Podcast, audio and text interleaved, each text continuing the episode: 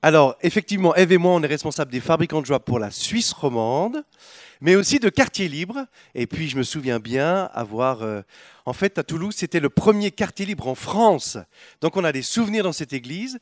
Et puis, je regarde qui je connais, et j'en connais quelques-uns, mais plus tant que ça, en fait. Il a, oui, bien sûr. Alors, euh, il y a même des Suisses expatriés. Et on s'est dit, on fait exactement comme eux, on vient dans le sud trouver la chaleur. Et moi, la seule chose que j'ai trouvée, c'est un rhume. Mais je ne viens pas dans le sud pour le temps. Je suis venu pour rencontrer des gens. Et ça, c'était bien.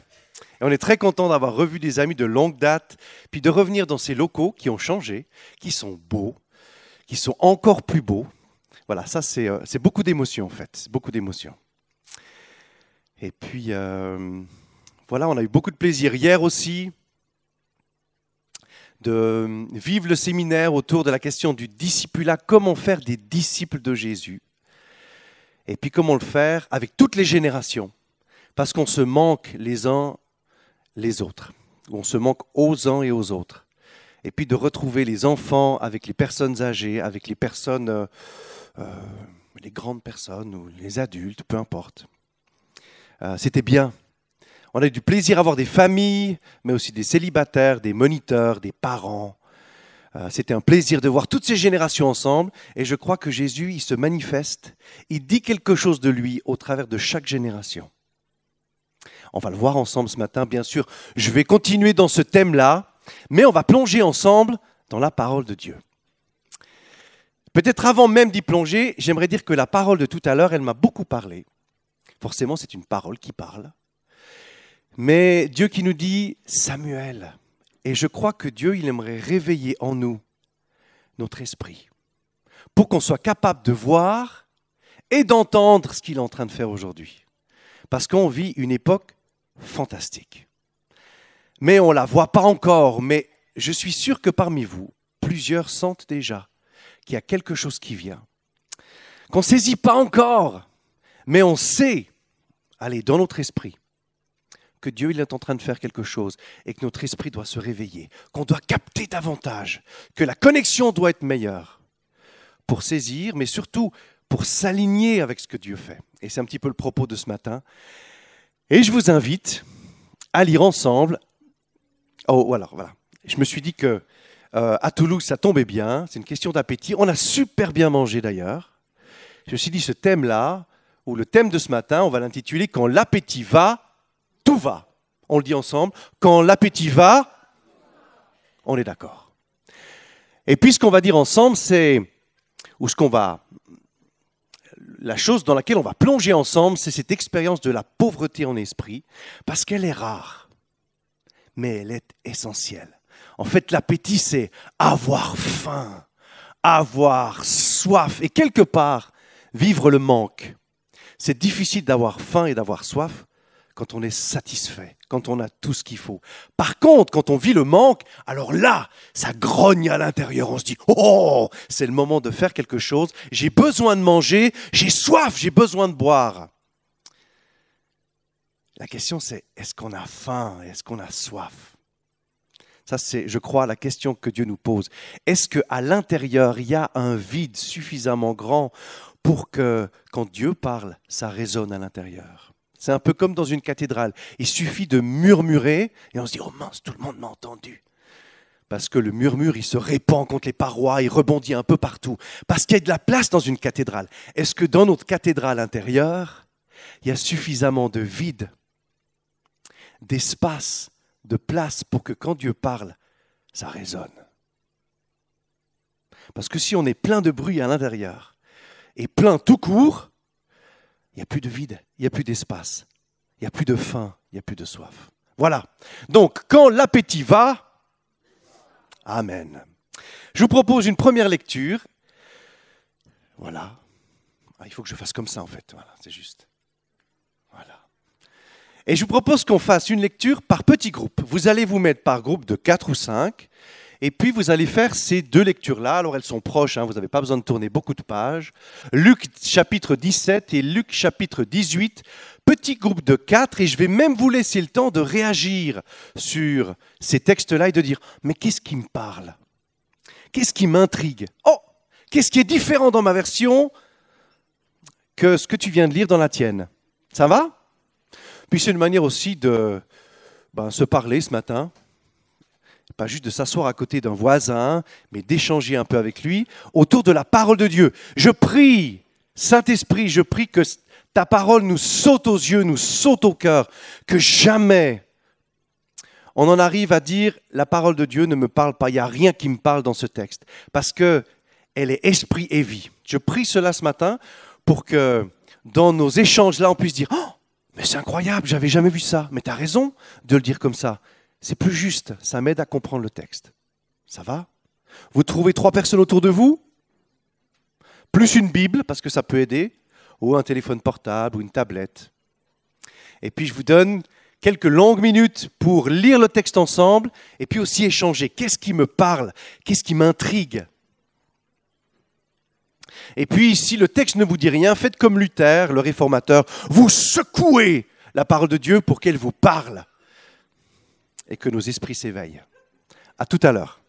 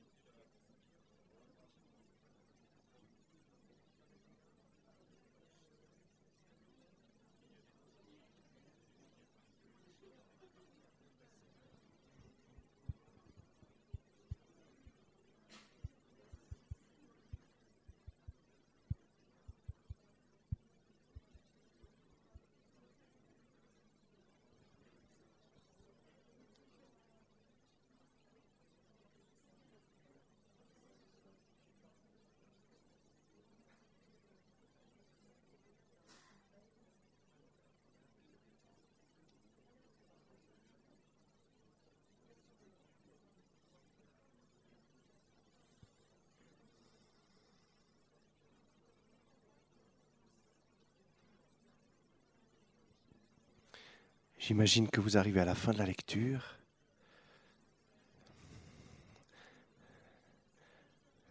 Ou presque.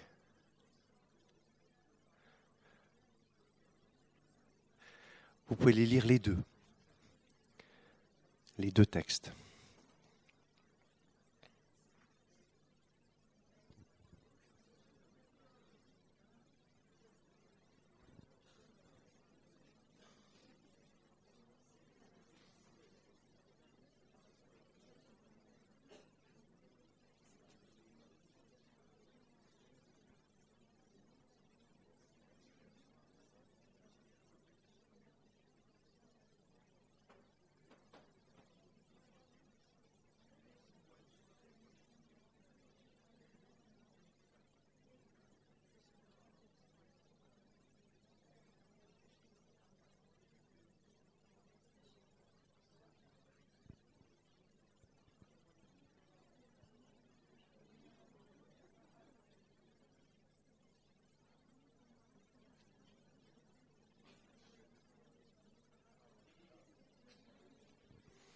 Voilà, maintenant la question c'est qu'est-ce qui vous a frappé, qu'est-ce qui vous a intrigué, qu'est-ce qui bouge en vous quand vous lisez cette parole?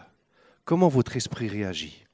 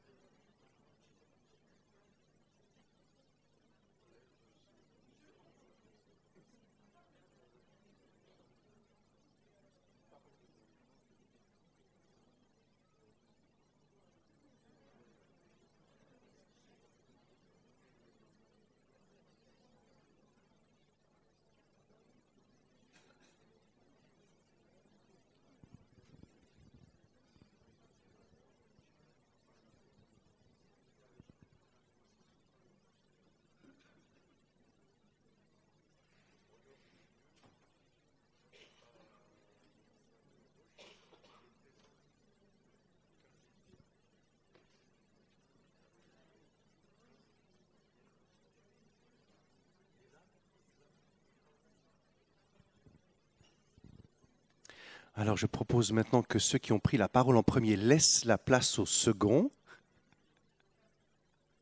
Comme ça, tout le monde a l'occasion de parler, de s'exprimer.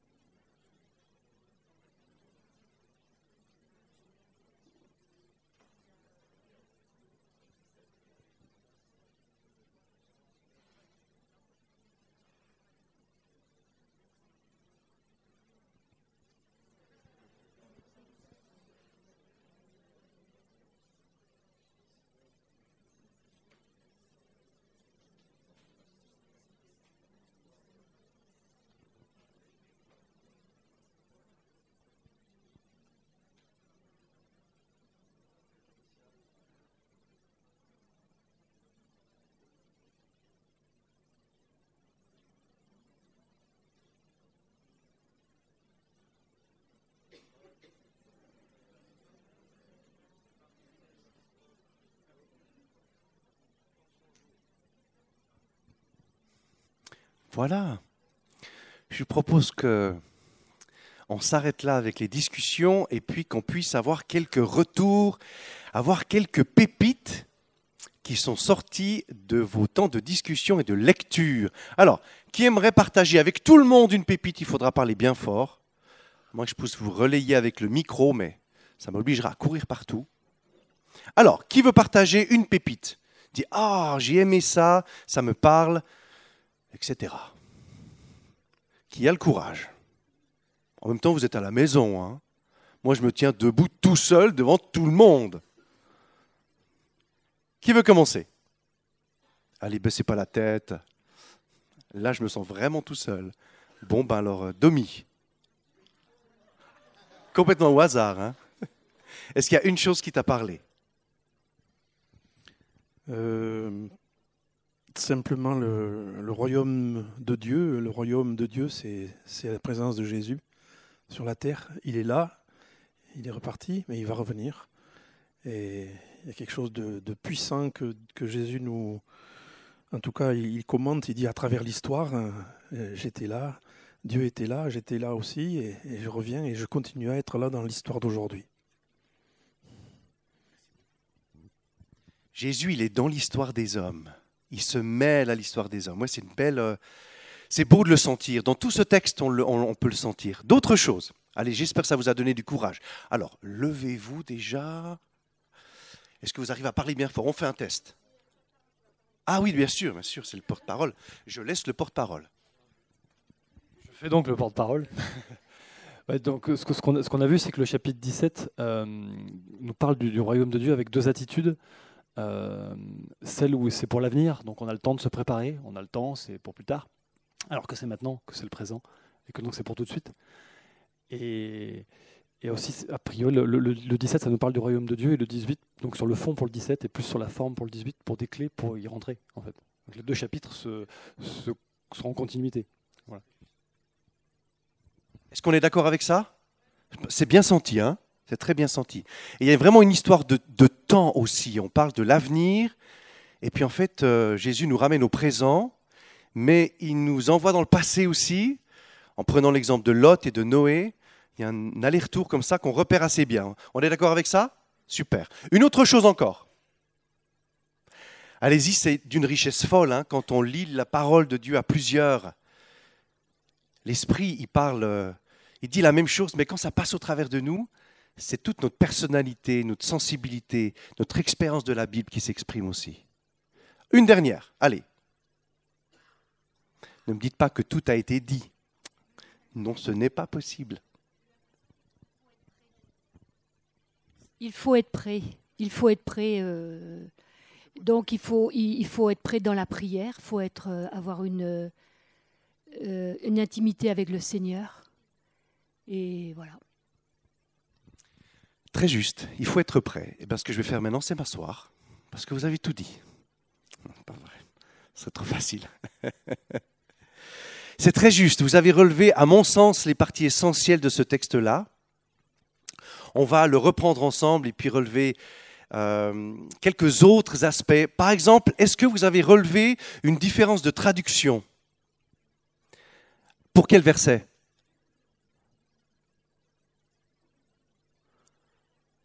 Pour quel verset? Est-ce que dans vos Bibles, vous avez une différence pour le verset 21 du chapitre 17 17, 21. Est-ce que vous avez relevé une différence?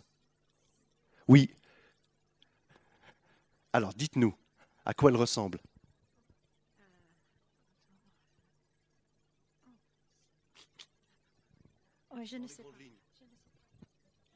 Ah, c'est une question de Bible. Est-ce que quelqu'un l'avait repéré?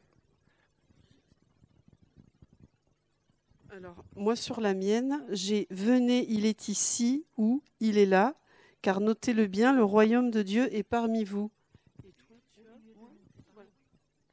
Parmi vous, au milieu de vous, qui c'est qu'il y a en vous? Il doit y en avoir quelques-uns. Oui. Au-dedans, à l'intérieur. Oui, oui, tout à fait. Ça, c'est quand même, euh, c'est quand même drôlement intéressant comme différence, parce que c'est pas tout à fait la même chose quand euh, la chose est à l'extérieur ou à l'intérieur. Si on parle d'un virus, on préfère qu'il soit largement à l'extérieur qu'à l'intérieur. Ça fait une grosse différence. Le Saint-Esprit aussi. On se dit, mais Jésus, Qu'est-ce qui s'est passé pour que tu sèmes la confusion à ce point-là? On y reviendra. La première chose que j'aimerais relever, quelqu'un l'a déjà fait à ma place, on peut, boum, c'est que Dieu se révèle au travers des générations. Quand les pharisiens viennent vers Jésus en disant, mais c'est quand le royaume de Dieu?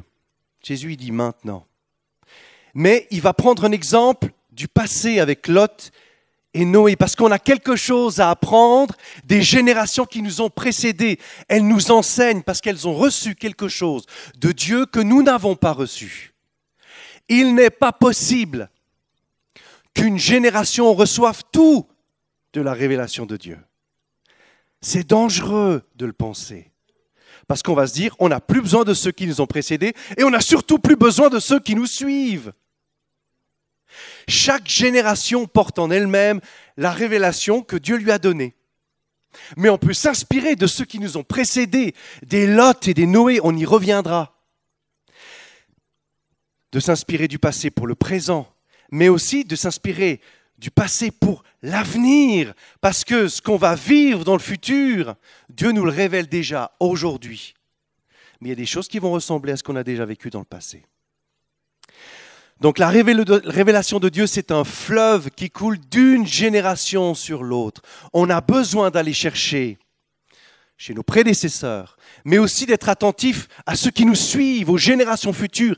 Qu'est-ce que Dieu leur dit aujourd'hui qui nous sera utile? Et qui dit quelque chose sur Dieu lui-même, mais aussi sur ce qu'il va faire dans ce monde. On a besoin d'être connecté, on a besoin d'aller chercher chez ceux qui nous ont précédés qu'est-ce que Dieu leur a dit, pour avoir une image plus complète de ce qui se passe. Ça va Très bien. Une autre chose qui m'a frappé, et vous l'avez relevé aussi, c'est au verset 21, on va se concentrer sur ce verset, c'est de voyer. C'est comme si Jésus disait, ah c'est intéressant votre question, elle est essentielle elle touche le royaume de Dieu. Même les pharisiens avaient repéré que c'était la question essentielle. Le royaume de Dieu, c'est qu'est-ce que Dieu fait sur cette terre et qui vient du ciel Qu'est-ce que Dieu fait au ciel qu'il va faire aussi sur terre? Que ta volonté soit faite ici-bas comme elle est au ciel. Le royaume de Dieu, c'est pas juste le ciel. C'est toujours le ciel et la terre. C'est toujours les deux. Dieu ne fait pas des choses en haut qu'il ne voudrait pas faire ici en bas. Il fait des choses là-haut qui viennent sur terre, mais qui viennent quand on prie et qu'on le désire et qu'on dit encore et encore, au travers de tous les siècles, que ta volonté soit faite sur terre comme elle est au ciel, depuis le début. C'est la volonté de Dieu.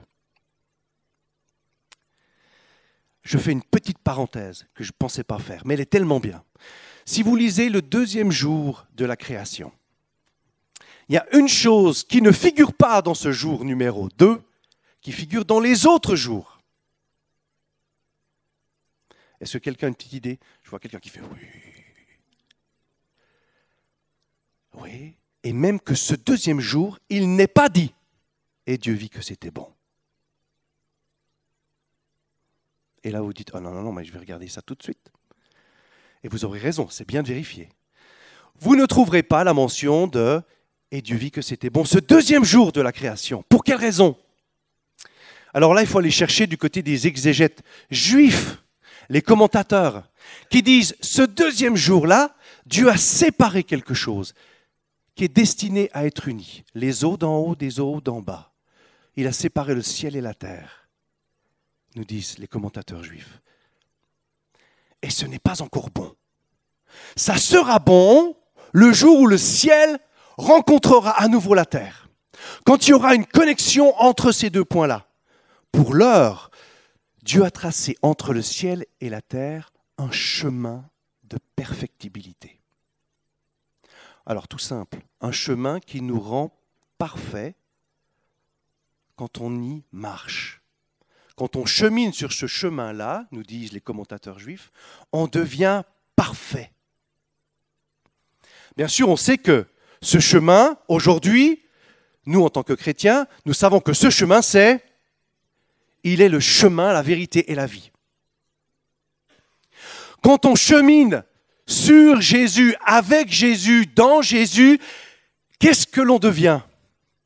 Parfait mais pas dans le sens où on l'entend généralement, qui est à mon sens une erreur. À vous d'en juger. Parce que le mot parfait dans le Nouveau Testament, c'est soit pléro, soit téléo. C'est soit on est parfait dans le sens complet, comme un verre d'eau qui est plein, on ne peut pas le remplir davantage, il est complet. Ou alors téléo dans le sens je deviens complet avec le temps, dans la marche en cours de. Le sens de parfait dans le Nouveau Testament, c'est toujours être complet. C'est toujours le sens de recevoir ce qui nous manque. En suivant Jésus, on devient parfait dans le sens où tout ce qu'il a au ciel pour nous, nous le recevons. Et pas en suivant Jésus, je ne fais plus de péché. Ce qui est vrai aussi parce qu'on ne devient complet qu'en mourant et qu'en ressuscitant encore et encore. Personne ne ressuscite sans être mort auparavant. C'est une logique implacable. Et pourtant, vous et moi, on cherche toujours à avoir plus de vie sans rien lâcher. C'est très humain. On se dit, pourquoi ne pas avoir le beurre et l'argent du beurre? Ça, c'est très suisse. Dur en affaires. On veut tout avoir. Mais avec Jésus, c'est pas possible. Si on veut que le ciel vienne en nous, il y a toujours quelque chose qui doit mourir et qui nous encombre et qui nous blesse. Quelque chose qui n'est pas de Dieu en nous, qui a pris une place qui n'était pas la sienne. Ça peut être la peur, ça peut être la haine, ça peut être le non-pardon, ça peut être mille choses. Ça peut être toutes ces idoles auxquelles on sacrifie le meilleur de nous-mêmes pour toujours recevoir une sorte de bénéfice. Mais elles nous tuent, ces idoles. Le mal nous tue. Et à chaque fois qu'on y renonce, l'Esprit de Dieu et le ciel vient en nous et dit Ah, c'est une autre vie. Tu lâches ce goût de la résurrection à chaque fois que tu lâches une peur et tu dis Je la veux plus. Et j'y renonce. Ça veut dire que je la laisse partir pour que jamais elle ne revienne. C'est le principe de la mort. C'est laisser partir quelque chose qui ne reviendra jamais. À chaque fois qu'on fait ça pour une de nos idoles, quand Dieu nous la révèle, on a un sentiment de vie incroyable qui s'installe. C'est la joie du salut, c'est la joie d'être sauvé encore et encore, et c'est la joie de sentir le ciel venir en nous et nous envahir, et on n'est plus les mêmes. Je suis heureux d'être l'homme que je suis aujourd'hui. J'ai toujours voulu devenir l'homme que je suis aujourd'hui. Pas parce que je suis un gars bien, mais parce que Jésus, il a bossé en moi. Il m'a fait mourir un nombre incalculable de fois, mais il m'a fait ressusciter à chaque fois pour être davantage moi-même, davantage qui je suis aujourd'hui. Je referme la parenthèse. Je ne sais même plus d'où je suis parti. Je reviens au verset 21. Des générations qui reçoivent chacune la révélation de Dieu. Dieu nous parle, c'est des bouts du ciel qui tombent à chaque fois. Le ciel et la terre, ils sont faits pour se rencontrer. Tout ce que Dieu a en projet là-haut, vous êtes assis avec lui dans les lieux célestes. Notre vie, telle qu'elle est, telle qu'elle est censée être, elle se trouve déjà avec lui. Et nous, on se dit, je veux qu'elle vienne dans mon corps, dans ma vie, dans mes relations, dans ma créativité, dans mon espérance. Je veux devenir celui que je suis censé être. Et c'est un bonheur ineffable. On continue. Donc voyez. Jésus dit voyez parce que c'est visible. Mais bigre, qu'est-ce qu'on a du mal à le voir? Pourquoi Je ne sais pas. Certainement parce qu'il y a un peu trop de poussière dans nos cœurs et dans nos yeux. Et d'autres choses dont on parlera tout à l'heure. Mais vous et moi, on a besoin d'ouvrir nos yeux et nos cœurs parce que Jésus, il est en train de faire quelque chose. Dans nos jours, encore bien plus qu'à l'époque L'évangile gagne en force dans le monde entier. Et je crois, comme beaucoup d'autres en Europe, que Dieu va encore secouer notre continent et se révéler et amener des millions de personnes à Christ. Certains disent 100 millions, d'autres 150 millions. Et des gens que j'aime beaucoup et que j'estime beaucoup. Et dans mon cœur, j'ai cette même conviction. Je ne sais pas combien. Mais je crois que Dieu va secouer l'Europe, encore une fois, et se révéler comme Seigneur et Sauveur, ou Sauveur et Seigneur, et bouleverser l'Europe. Dieu le fait déjà aujourd'hui, mais il nous demande, quelqu'un l'a dit, de nous préparer. Mais pour ça, il faut qu'on voit, il faut qu'on sente ce que le Saint-Esprit fait. Il fait quelque chose. Ça fleurit un peu comme le printemps. Ce n'est pas encore tout à fait là, mais on sent que ça vient. Le plus vite possible, c'est le mieux. Mais on le sent déjà. Voyez que le Saint-Esprit nous vienne en aide, parce que nos yeux sont encore un peu bouchés et nos cœurs sont encore un peu insensibles. Et c'est notre prière. Est-ce que c'est notre prière? Est-ce que c'est ma prière? C'est la question que je me pose. Est-ce que je suis tellement désespéré? Est-ce que j'ai tellement faim et soif que Dieu se révèle? Est-ce que ma vie, elle est tellement rude? Est-ce que ma faim intérieure est tellement avivée que j'en arrive à crier? Ça suffit! J'ai besoin de ça! Si nous, nous ne crions pas, le monde à l'extérieur, il crie. Parce que lui, il trouve que cette situation, elle est intenable. Mais en Suisse, personne n'en parle on n'en parle pas avec son voisin. On vit chacun son calvaire à la maison derrière une porte fermée. C'est certainement différent en France. Mais une des maladies les plus répandues, c'est la solitude, et on en souffre terriblement dans un pays comme la Suisse, où on ne veut devoir rien à personne. C'est chacun pour soi, et on souffre en silence. Mais il y a des millions de personnes qui disent ça suffit, c'est pas possible de continuer comme ça. Il me faut autre chose. Peut-être pas nous, pas encore. Mais Dieu s'en occupe. D'une manière ou d'une autre, il s'en occupe. Il ne nous traitera pas comme des bâtards, nous dit la parole de Dieu. Il nous traitera comme des fils et comme des filles. Et tout ce qu'il a au ciel pour nous, il va nous le donner. Ça, c'est la bonne nouvelle. Et il n'y a que des bonnes nouvelles en fait. On revient à cette différence. Alors, est-ce que c'est au milieu de nous ou en nous? Certains disent, certains commentateurs disent, ça ne peut pas être en nous, c'est même pas possible. Parce que c'est les pharisiens qui posent la question. Et Jésus n'aurait pas dit que le royaume de Dieu était né dans leur cœur. Leur cœur était tellement fermé que ce n'était même pas imaginable. Bon, c'est entendable, c'est défendable. Puis d'autres disent, mais attendez, mais le royaume de Dieu, il est fait pour naître dans le cœur humain, pas sur les places publiques. Ça ne peut pas être juste à côté de soi. Le royaume de Dieu, l'Esprit de Dieu, il vient en nous. C'est la bonne nouvelle de l'Évangile. Le ciel vient dedans. Alors,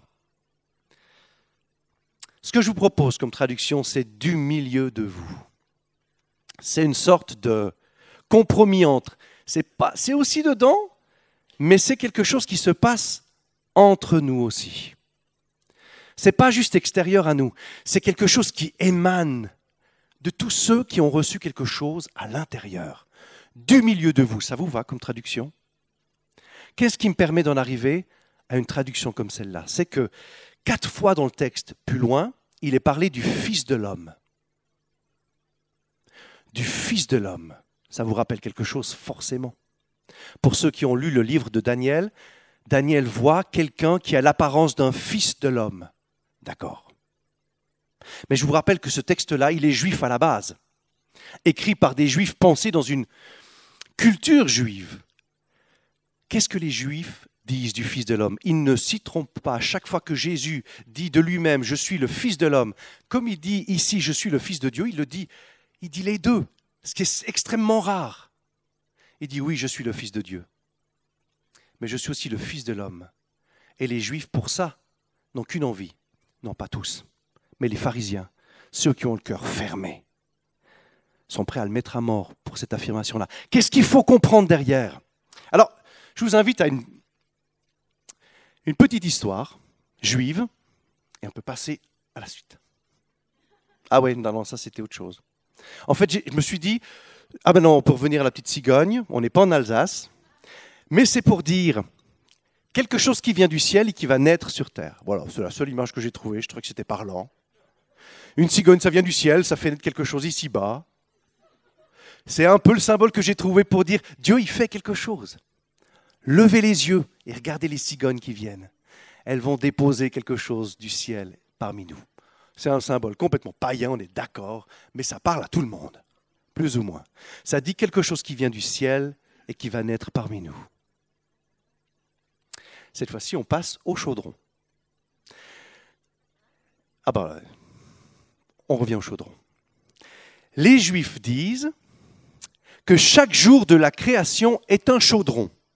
Le premier chaudron donne toute sa chaleur au deuxième chaudron, qui est le deuxième jour de la création. Le deuxième donne sa chaleur au troisième, et ainsi de suite, jusqu'au dernier. Et ils disent, c'est absurde que toute cette chaleur soit perdue.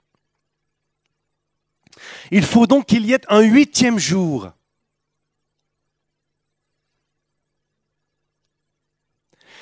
Ce huitième jour, c'est le jour complet. Ils disent, c'est le jour parfait, dans le sens, c'est le jour à qui il ne manque rien. C'est le jour qui bénéficie de toute la création. Tout ce que la création peut donner de meilleur se retrouvera dans ce huitième jour. Et on sait que toute la création aboutit à l'humanité, mais une humanité qui vit sa relation avec Dieu dans le Shabbat dans la paix. De cette paix-là, de ce shalom entre le ciel et la terre, va naître le Fils de l'humanité, nous disent les Juifs. Ou autrement dit, le Fils de l'homme. Celui qui va recevoir tout et le meilleur de la terre, mais celui aussi qui recevra tout du ciel. Il sera 100% du ciel, 100% de la terre. Il sera divin et il sera humain. Il aura tout d'ici-bas et tout de là-haut. C'est le Messie. L'homme qui naîtra de l'humanité, mais qui est aussi le Fils de Dieu, lui, il aura tout du ciel et tout de la terre. Et il nous invitera chacun à devenir ces hommes complets et ces femmes complètes qui auront tout de la terre. Ça veut dire que tout ce qui leur a été donné leur sera révélé. Tout ce qui est en toi dès aujourd'hui, Dieu veut le révéler. Les trésors, la richesse de la nature humaine, elle sera libérée du péché, de ce qu'il entrave, de ce qu'il a tué, pour être ressuscité et briller dans un monde qui a tellement besoin de lumière. Mais c'est aussi cet homme qui va recevoir du ciel tout ce que Dieu a prévu pour chacune des vies humaines ici-bas. Cet homme parfait, cet homme du huitième jour, cet homme complet, c'est Jésus. Mais chaque famille juive élève son fils comme s'il devait être le Messie. J'ai aimé ça. J'ai aimé cette attention portée sur la transmission. Peut-être que mon fils sera le Messie. Parce que les Juifs sont conscients que du milieu d'eux, dans une des générations à venir, naîtra le Messie. Ils l'attendent encore. Mais nous qui savons qu'il est déjà venu, nous devons faire naître ou permettre que naisse dans chacune des vies de nos enfants le Christ. Ce que nous voulons voir, c'est des générations complètes qui ont toute la terre, qui comprennent à qui il est révélé qui ils sont en Jésus, mais qui ils sont en tant qu'humains, mais qui ils sont aussi aux yeux de Dieu et dans le projet de Dieu. Ça, c'est la responsabilité de toute une génération pour une autre génération.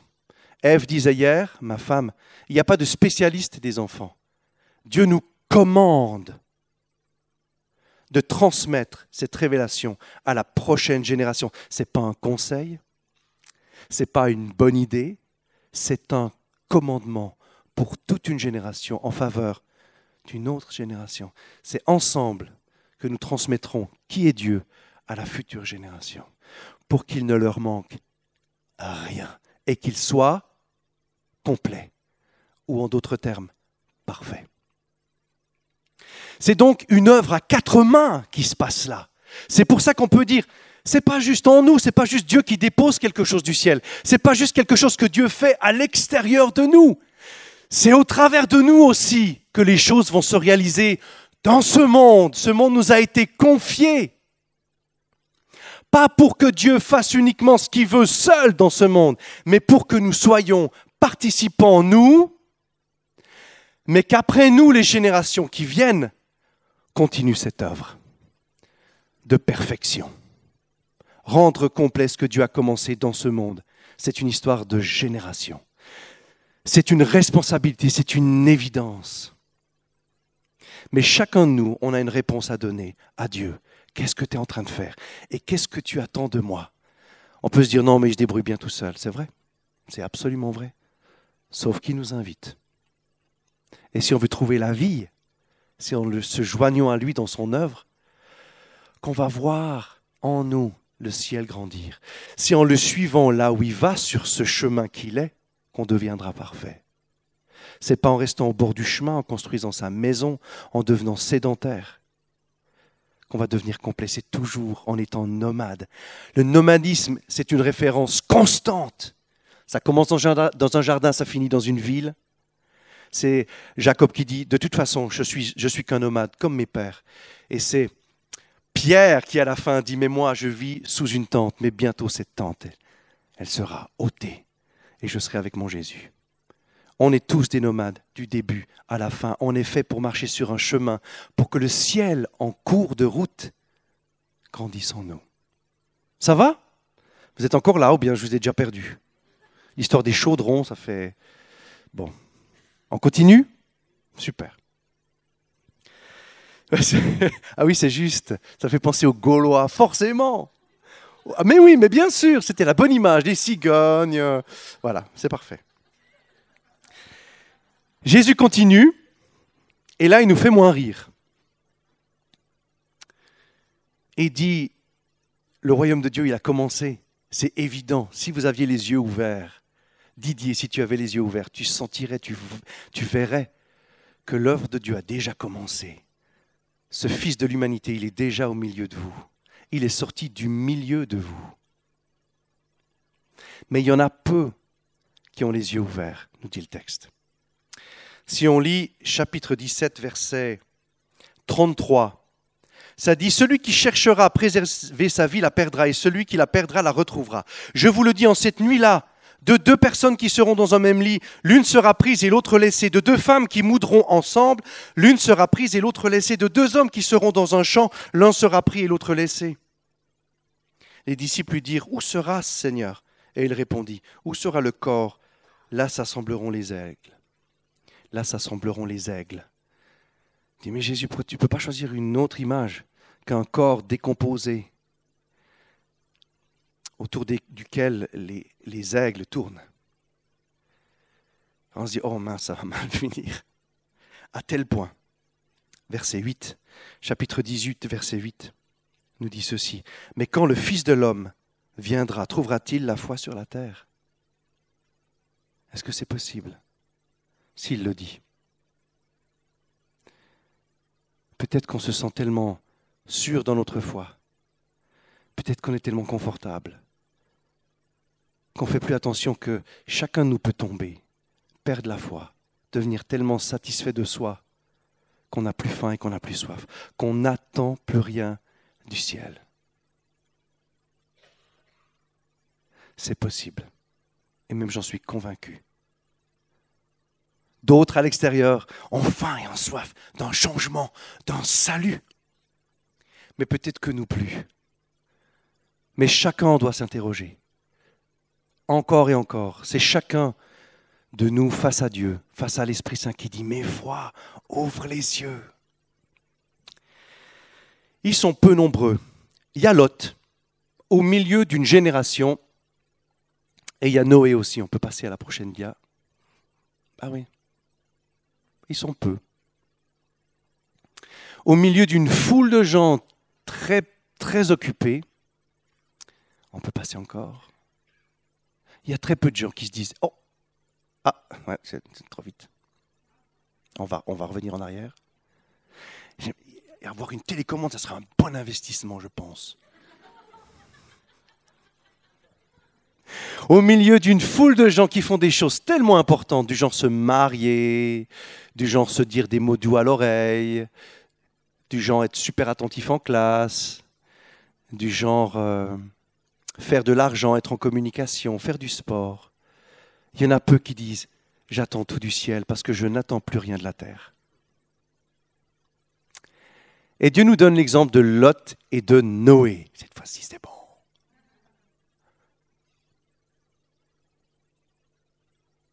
Qui, eux, ont su sauver leur famille de ce désastre. Au milieu de gens qui achetaient, vendaient, plantaient, bâtissaient, se mariaient. Ils ont été super attentifs à ce que Dieu faisait. Et heureusement pour eux, ils ont été sauvés du feu, sauvés de l'eau, sauvés du désastre. C'est le mot, c'est le propre du mot sozo. Sauvés d'un désastre. Et de ce désastre-là, Dieu est capable d'en tirer un bien.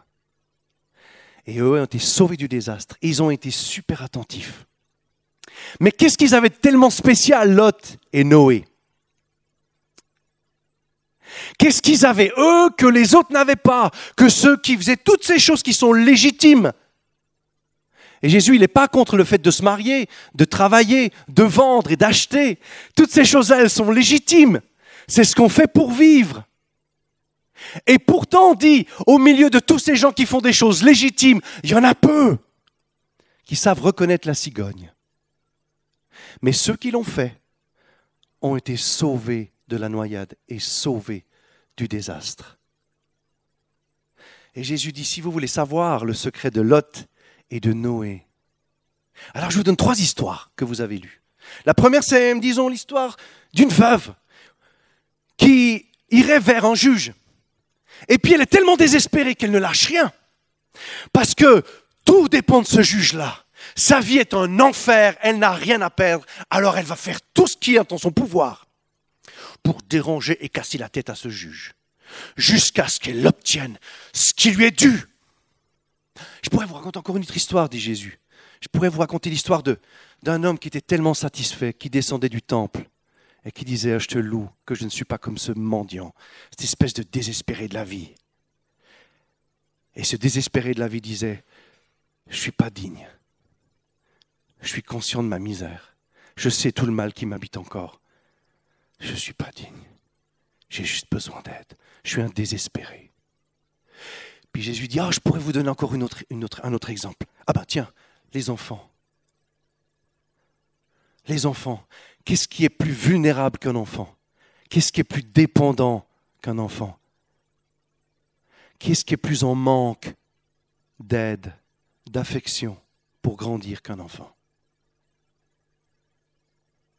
Et vous, tout ce que vous faites, c'est dire, laisse Jésus tranquille.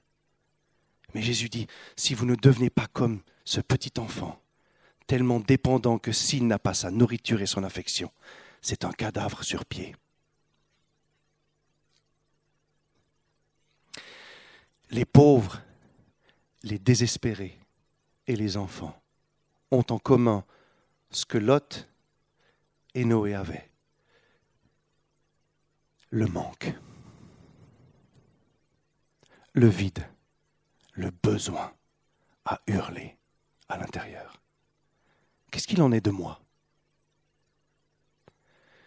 Je suis tellement satisfait de moi-même parce que j'ai lancé Quartier Libre. Et chaque mois, il y a des milliers d'enfants qui sont rejoints avec l'Évangile. Et ça me comble tellement. Mais ça me demande du travail. On va lancer Quartier Libre cet été au Burkina Faso. Alors on doit s'organiser. On doit produire un travail de fou. Et je cours comme un dingue. Et je m'active et je vends. Et j'achète. Et je travaille.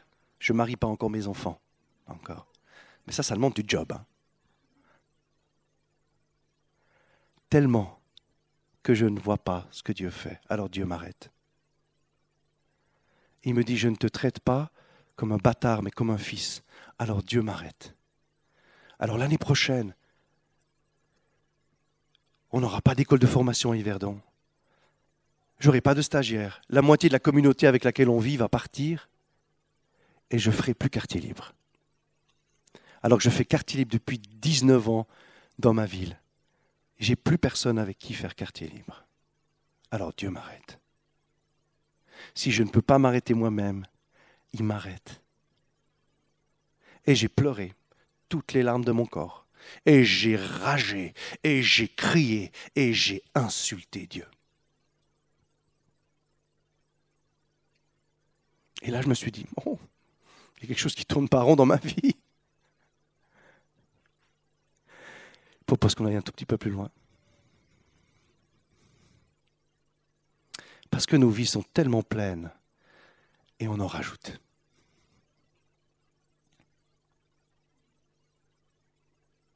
À tel point qu'on ne voit plus où on va. On ne voit plus rien. C'est quoi? C'est nos projets? Dieu m'a dit, tous tes projets sont bons. La façon dont tu les vis, c'est foireux. Parce que dans la saison qui s'ouvre, tu ne peux plus fonctionner comme ça. Tu ne peux plus fonctionner comme ça. Parce que si c'est des millions de personnes qui viennent à Jésus, alors qu'aujourd'hui tu es déjà débordé, est-ce qu'il suffira que tu travailles juste un peu plus? C'est sûr que vous et moi, si on continue comme ça, on est candidat au burn-out. Dans cette logique-là, on ne peut pas continuer. Alors Dieu nous arrête pour dire, c'est une nouvelle saison qui commence. Repérez la cigogne. Vous devez changer d'une manière ou d'une autre. Recevez du ciel. Lâchez ce qui est du passé. Ne retournez pas en arrière, nous dit le texte. N'allez pas chercher dans vos maisons ce qui est du passé. Quand le temps est là, Il faut y aller. Mais avant ça, préparez-vous. Faites de la place. Ça peut être nos amitiés qui nous encombrent. On en a tellement besoin, ou nos peurs, ou l'école, ou le travail qui prennent tellement de place. Et Dieu nous dit, voyez, mais vous êtes tellement encombré. Didier, t'es tellement encombré. On peut passer. Pour qu'on puisse recevoir le ciel, il nous faut une boîte un peu vide. Je ne dis pas complètement, parce qu'on est incapable de voir exactement ce qui est en nous. Mais au moins dire, je veux faire de la place, je veux faire un peu de ménage, je veux avoir un minimum d'espace pour te recevoir, parce que je t'aime comme un fou, et que j'ai besoin du ciel. On peut passer. Est-ce que ma foi va bien?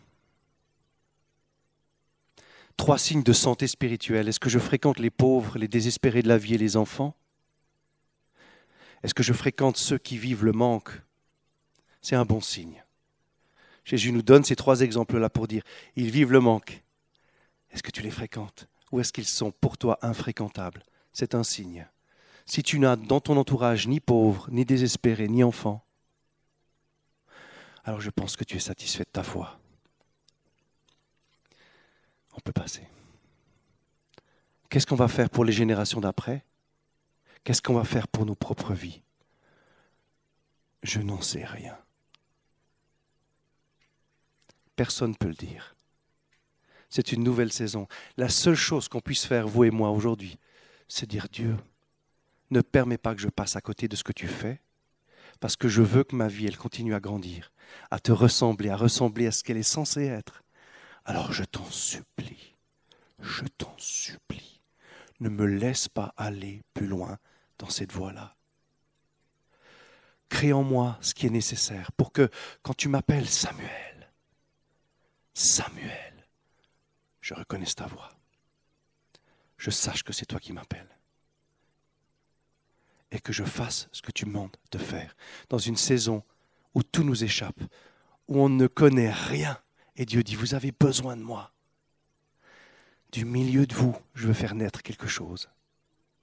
Mais pas selon vos méthodes, toujours selon mes méthodes. Que Dieu nous vienne en aide.